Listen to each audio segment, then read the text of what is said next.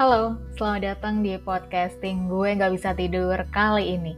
Jadi, kali ini gue lagi pengen ngebahas seputar cinta bertepuk sebelah tangan.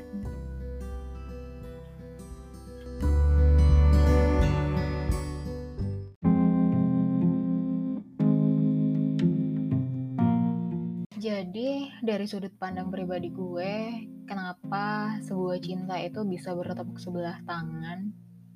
Karena menurut gue, sebelum lo menaruh cinta itu, lo nggak berhati-hati. Gini deh, kalau lo lagi suka sama seseorang, oke lah, nggak masalah. Itu kan namanya perasaan suka ya kan? Dimana timbulnya perasaan suka itu nggak bisa kita hindari sama sekali. Apalagi kalau misalnya kalian sering ketemu, dimana intensitas waktu untuk bertemu jadi lebih sering. Disitulah biasanya perasaan suka bisa timbul terhadap lawan jenis. Dan itu wajar, gak salah sama sekali. Cuman, kalau lo ngebikin perasaan suka lo itu tadi jadi lebih dalam ke arah yang namanya cinta, nah, menurut gue di situ lo udah buru-buru. Karena gak semua orang yang lo suka juga punya perasaan cinta ke lo. Jadi, sebelum lo mencintainya, harusnya lo ngungkapin perasaan suka lo dulu. Kalau misalnya doi juga punya perasaan yang sama ke lo, doi juga suka sama lo, baru deh kalian boleh ngelanjutin ke jenjang selanjutnya. Disitulah titik poin cinta lo baru bisa lo pakai di saat lo udah berada di dalam sebuah relationship.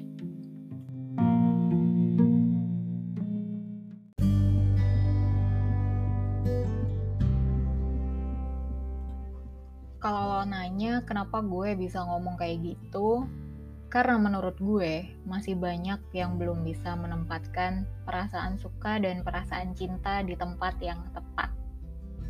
Kalau sekedar masih suka, lo ditolak aja palingan cuman kesel. Palingan lo cuman ngata-ngatain doang. Sedangkan, kalau urusannya udah ke persoalan cinta, dan ujung-ujungnya jadi bertepuk sebelah tangan, dampaknya ke lo jadi lebih dalam. Apa coba? Coba deh, apa dampaknya? Ya patah hati lah cuy. Cinta itu merupakan perasaan terdalam dari dalam diri kita. Yang ada di dalam dada, di dalam relung hati, di dalam memori. Pokoknya kalau ngomongin cinta itu udah gak general lagi. Udah kompleks, udah spesifik, udah mendasar, udah dalam banget. Jadi, pesan gue, lo harus berhati-hati meletakkan cinta lo pada seseorang kalau lo emang belum siap sama yang namanya patah hati.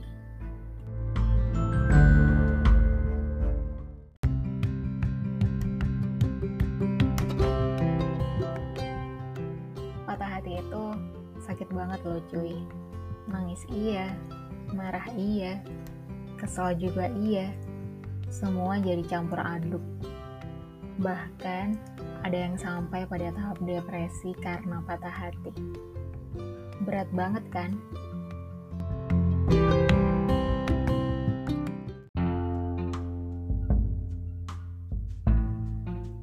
Sedikit reminder aja dari gue, kalau yang udah berada di dalam relationship aja, pas salah satunya ada yang selingkuh atau mengkhianati, perasaan cinta yang udah mereka bangun di dalam hubungan tersebut masih bisa dibikin jadi patah hati kan?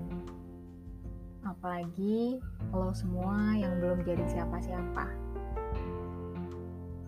Pedih cuy, pacaran aja belum, patah hati udah duluan di depan. Ya, meski sebenarnya dua-duanya sama-sama pedih sih.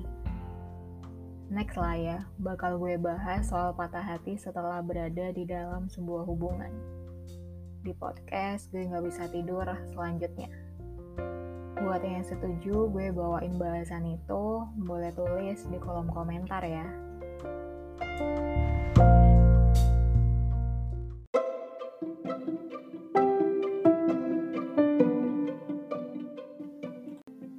sejauh ini itu dulu aja ya yang bakal gue bahas di podcast Gue Gak Bisa Tidur kali ini. Karena udah malam, gue Asarita mau pamit dulu aja. Buat yang udah ngedengerin podcasting Gue Gak Bisa Tidur sampai habis, gue mau bilang makasih banget. Jangan bosan buat mampir ke podcast gue selanjutnya. Salam akhir dari Gue Gak Bisa Tidur. Selamat malam and bye-bye.